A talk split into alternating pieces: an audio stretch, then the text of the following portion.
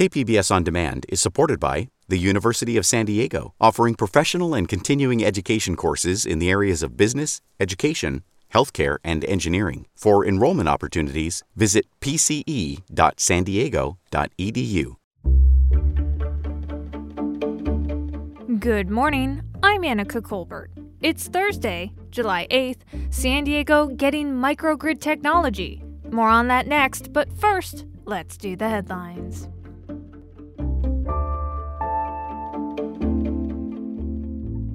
COVID 19 cases are increasing in California again, and health officials are blaming the highly infectious Delta variant. The latest data from the state's public health department shows that in June, the Delta variant became the dominant strain in the state. Governor Gavin Newsom says that's largely due to the number of unvaccinated people. If you've been hesitant, just consider the fact that the vast majority of folks, almost without exception, everybody that's getting hospitalized or people that have lost their lives, have been hospitalized or lost their lives because they haven't been vaccinated, period, full stop. Despite losing a congressional seat for the first time ever, California is not, in fact, having a mass exodus of people. That's according to a new study from the University of California. The research reviewed public opinion data, U.S. Census data, consumer credit histories, home ownership rates, and more. A survey conducted by UC San Diego did find that 23% of Californians are seriously considering leaving the state, though that number has been fairly static over the past few years. California lost a congressional congressional seat in January due to a slower population growth rate. Intense heat is on its way to San Diego County mountains and deserts this weekend. The National Weather Service says places like Borrego Springs could reach upwards of 118 this weekend. The NWS has issued an excessive heat warning for Saturday and Sunday from 9 a.m. to 10 p.m. each day. The NWS says Borrego Springs, in particular, recorded its hottest average temperatures ever in June. From KPBS, you're listening to San Diego News Now. Stay with with me for more of the local news you need.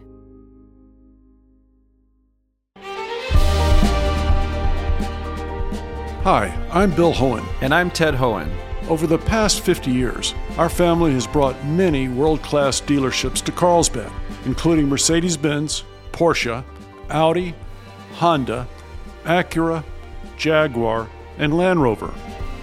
That's right. This year we're celebrating 50 years in Carlsbad. So, on behalf of the entire Hoehn family, we want to thank San Diego. Throughout the years, we've taken tremendous pride in meeting and even exceeding our customers' automotive needs. We value the relationships with our clients and look forward to serving you for years to come. We invite you to visit one of the Hoehn Carlsbad dealerships or hoehnmotors.com.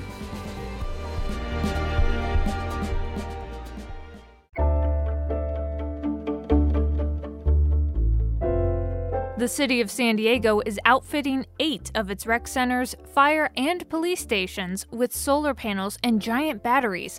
KPBS Metro reporter Andrew Bowen says the goal of the so called microgrids is to increase power reliability in the face of climate change. Right here, we're going to have a bank of battery energy storage. Lindsay Hawes walks me around the Memorial Rec Center in San Diego's Logan Heights neighborhood, where next year the city will install its own renewable power generating system. Rooftop solar panels will power the building's lights, computers, and pool pumps. And if there's ever a blackout, the building can run on the batteries, independent from the SDG&E electrical grid. We know that with climate change, disruptions to our energy supply are increasing. And whether, again, it be a public safety power shutoff or a wildfire or some other disaster, the question isn't when or isn't if, it's when. And so we want to be prepared. The microgrid model, decentralized energy generation and storage, is increasingly popular nationwide. The company building the city's microgrids, Gridscape, says the approach can help cities, schools, grocery stores, and other businesses save money and be more resilient. We need a solution that's more distributed in nature so that there's no single point of failure. And microgrids provides you with that. And we literally need millions of these to, to make up the grid so that it becomes stable and meets everybody's needs. Construction on the microgrids is expected to start in May of next year. City officials estimate they'll save taxpayers $6 million in energy costs over 25 years.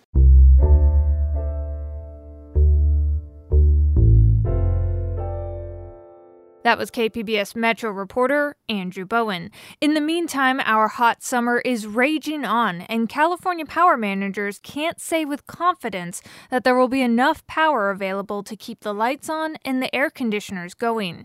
KPBS environment reporter Eric Anderson has more. Last summer was brutal for California electricity providers. Five times they had to ask the public for emergency conservation in an effort to keep the lights on. Conservation fell short twice and San Diego dealt with rolling power outages. The power supply picture doesn't look much better this year. We have seen that some of the resources that were procured uh, have run into some supply chain issues. Grid manager Elliot Mainzer says reserves that eventually were unavailable helped cause last summer's rolling blackouts.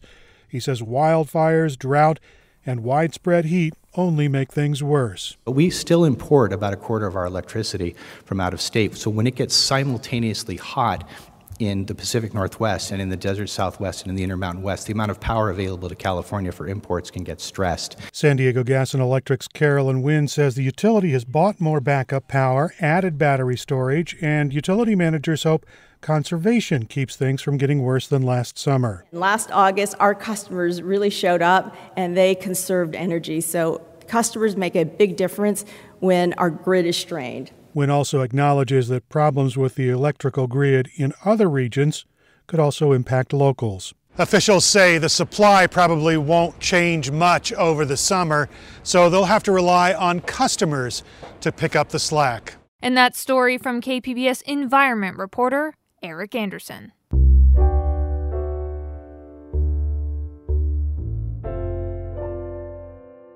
For years, law enforcement agencies investigated when an officer shot and killed an unarmed person, and district attorneys decided on the charges.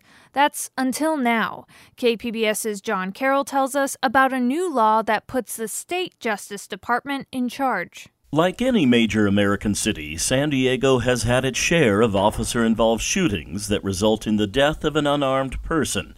But a new law, Assembly Bill 1506, changes the way those fatal shootings are processed. We must have accountability and we must have transparency. For California Attorney General Rob Bonta, AB 1506 is personal. He co authored the legislation when he was in the Assembly. Bonta says it's all about building trust between law enforcement and the communities they serve, especially communities of color. Impartial, fair investigations and independent reviews of officer involved shootings are an essential component for achieving that. I think it will make a huge difference on the um, building of trust in the community as well as actual justice. San Diego civil rights attorney Genevieve Jones Wright says she thinks San Diego District Attorney Summer Stephan will welcome the state involvement. We reached out to the DA's office a few times today we didn't get a response. But though Jones Wright says the DA's public statements will probably be positive, she also says the proof will be in the pudding. Will the DA's office actually change the way that they pursue justice or not pursue justice in other cases involving law enforcement? Two investigative teams are now in place, one in Sacramento and one in Los Angeles. They will immediately be called in when an officer shoots and kills an unarmed person. Then the Department of Justice will issue a decision one way or the other. Either through a written report explaining why charges are not appropriate, or we will file criminal charges. Bonta says he expects 40 to 50 incidents every year requiring state involvement. He says the investigative teams are on the ground now and ready to go. And that reporting from KPBS's John Carroll. Coming up, a San Diego County supervisor is shifting the focus of environmental justice. For a long time, it's the nonprofit organizations, environmental justice organizations that have been doing the work that government should have been doing from the beginning. Nora Vargas talks about change on the Board of Supervisors. Plus, we'll have a story about how one local nonprofit caught the attention of a billionaire. All that's next, just after the break.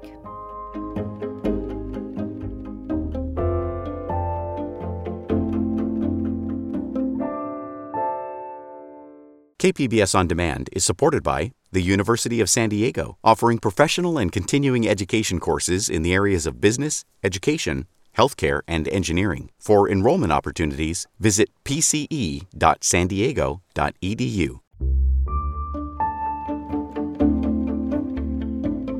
San Diego County is spending more than a million dollars to set up an Office of Environmental and Climate Justice. Supervisor Nora Vargas asked to create the office, and all of her fellow board members agreed. KPBS environment reporter Eric Anderson sat down with Vargas recently to discuss the issue. For me, it was really important to create an Office of Environmental and Climate Justice that really was going to ensure that you had folks that were going to be looking every day. Their job is to wake up and look at um, the world from an environmental and climate justice lens, which means looking at environmental race, racism, right, in our communities, which means looking at, you know, the, tox- the toxins um, in, in, our region, uh, you know, the contamination and and it, it was bigger, you know, it was part of my bigger environmental package. But for me, it was really important that we had an office that, that really is going to have people who are dedicated to looking at the world from that lens. Help me define environmental justice as you perceive it. We're really proud of being a binational community, but if you think about uh, the uh, emissions from the long hours uh, of folks waiting at the border, um, all of these issues are impacting a community that, because of their zip code, have been, uh, you know, greatly, I think, hurt by uh, these policies that didn't really take them into consideration. Can you give me an example of how this county office might impact a piece of legislation that the supervisors would consider? What I keep saying to folks is for a long time, it's the nonprofit organizations, environmental justice organizations that have been doing the work that government should have been doing from the beginning. And so what we are doing now is government is taking that responsibility and ensuring that folks have the information that they need and that we are um, actually going to be able to get their input as we're making um, you know, the policies moving forward. Why do you think the supervisors are ready to make this change? I came here to do a job on behalf of the community and that's and that's what we're doing and, and so this is a new board of supervisors. We have the will and and uh, to really make a difference, and we have a short amount of time to do it, and so we have no time to waste. Community members have been raising these issues, but why is it now that this is sort of kind of coalescing in organizations that have the ability to make change? I mean, I think it goes back to decades of organizing in our communities, right? I mean, I started this work 25 years ago, and we have all um, worked side by side in terms of doing the the equity minded work, right? And whether it's healthcare, the environment, economic justice issues, uh, transportation, housing, we know that they're all integrated. And I think, if anything, the last administration demonstrated how important making decisions based on science uh, is for our communities, right? I think about how COVID, I think, has you know, when we talk about the impact of COVID, particularly in communities of color, the Latino community, um, the communities across the county of San Diego, zip, again, it was the issue of, of where you lived that made a difference on whether or not you were going to have access um, to vaccines or access to, to testing. And we shifted that around in a really short amount of time because we looked at the data we looked at, uh, at the health equity index and we decided that that's what we were going to prioritize because the county of San Diego is the safety net for so many folks that for many reasons haven't have, had access, you know, for years. And so for me, I think it's, it really is um, a new day in the county of San Diego. And I think for what you're seeing in government, it's a real, true partnership between elected officials and um, community organizations and advocates. And, and I do believe that the will of county staff is there to be able to make a difference. That was San Diego County Supervisor Nora Vargas talking about environmental justice with KPBS environment reporter Eric Anderson.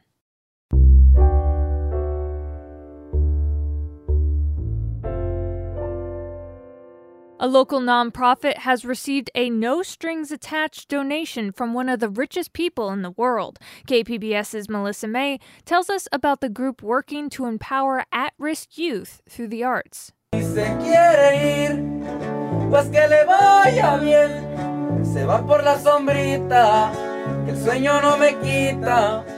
A student plays an original song in a recording studio at the David's Harp Foundation, an organization that's about more than just music. What we offer is a safe space for young people to be able to come to learn something new, but also to meet somebody new. Brandon Steppe is the founder and director of David's Harp, bringing at risk youth together through the arts since 2007. He says it all started with a music studio he built in his father's garage in southeast San Diego. Eventually, I let young people come in and trade good grades for studio time in that space. What I got to see is that when young people came into that space, they were different. That studio garage grew into a nonprofit organization that started bringing music into schools, teen shelters, and eventually to the juvenile justice system. The foundation is named after the biblical David and the harp he played to lift the torment of the king. Steppe says, just like the king, many of the students are tormented with potential gang involvement, homelessness, and even substance abuse. When they came into that studio space and they interacted with music, it's like the torment would be gone.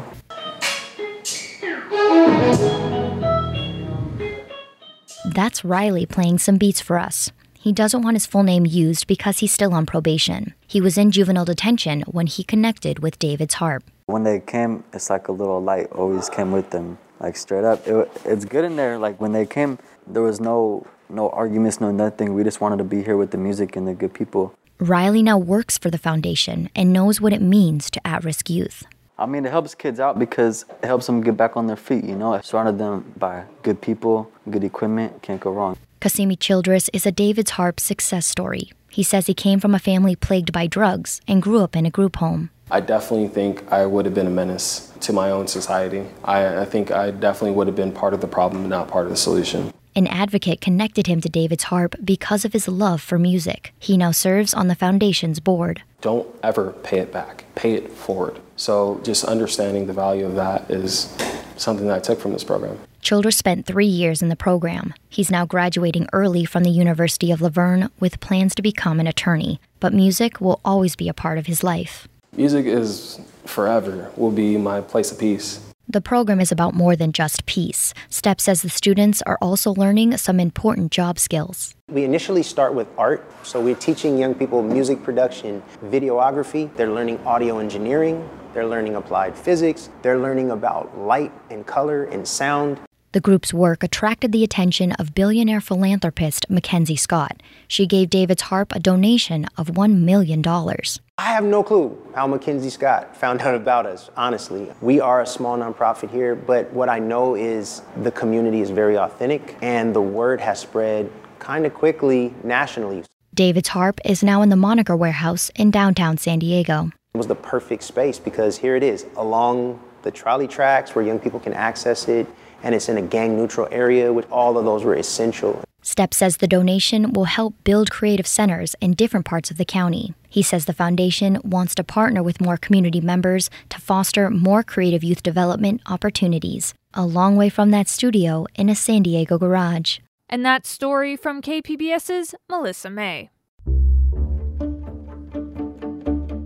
And that's it for the podcast today. Be sure to catch KPBS Midday Edition at noon on KPBS Radio or check out the Midday Edition podcast. You can also watch KPBS Evening Edition at 5 o'clock on KPBS Television. And as always, you can find more San Diego news online at kpbs.org. I'm Anica Colbert. Thanks for listening and have a great day.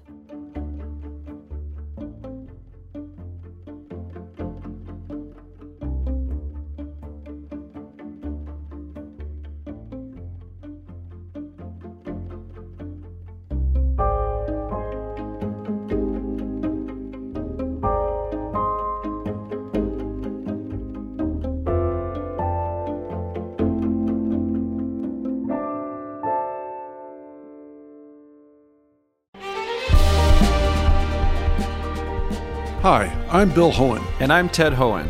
Over the past 50 years, our family has brought many world class dealerships to Carlsbad, including Mercedes Benz, Porsche, Audi, Honda, Acura, Jaguar, and Land Rover. That's right. This year we're celebrating 50 years in Carlsbad. So, on behalf of the entire Hoehn family, we want to thank San Diego. Throughout the years, we've taken tremendous pride in meeting and even exceeding our customers' automotive needs. We value the relationships with our clients and look forward to serving you for years to come. We invite you to visit one of the Hoehn Carlsbad dealerships or hoehnmotors.com.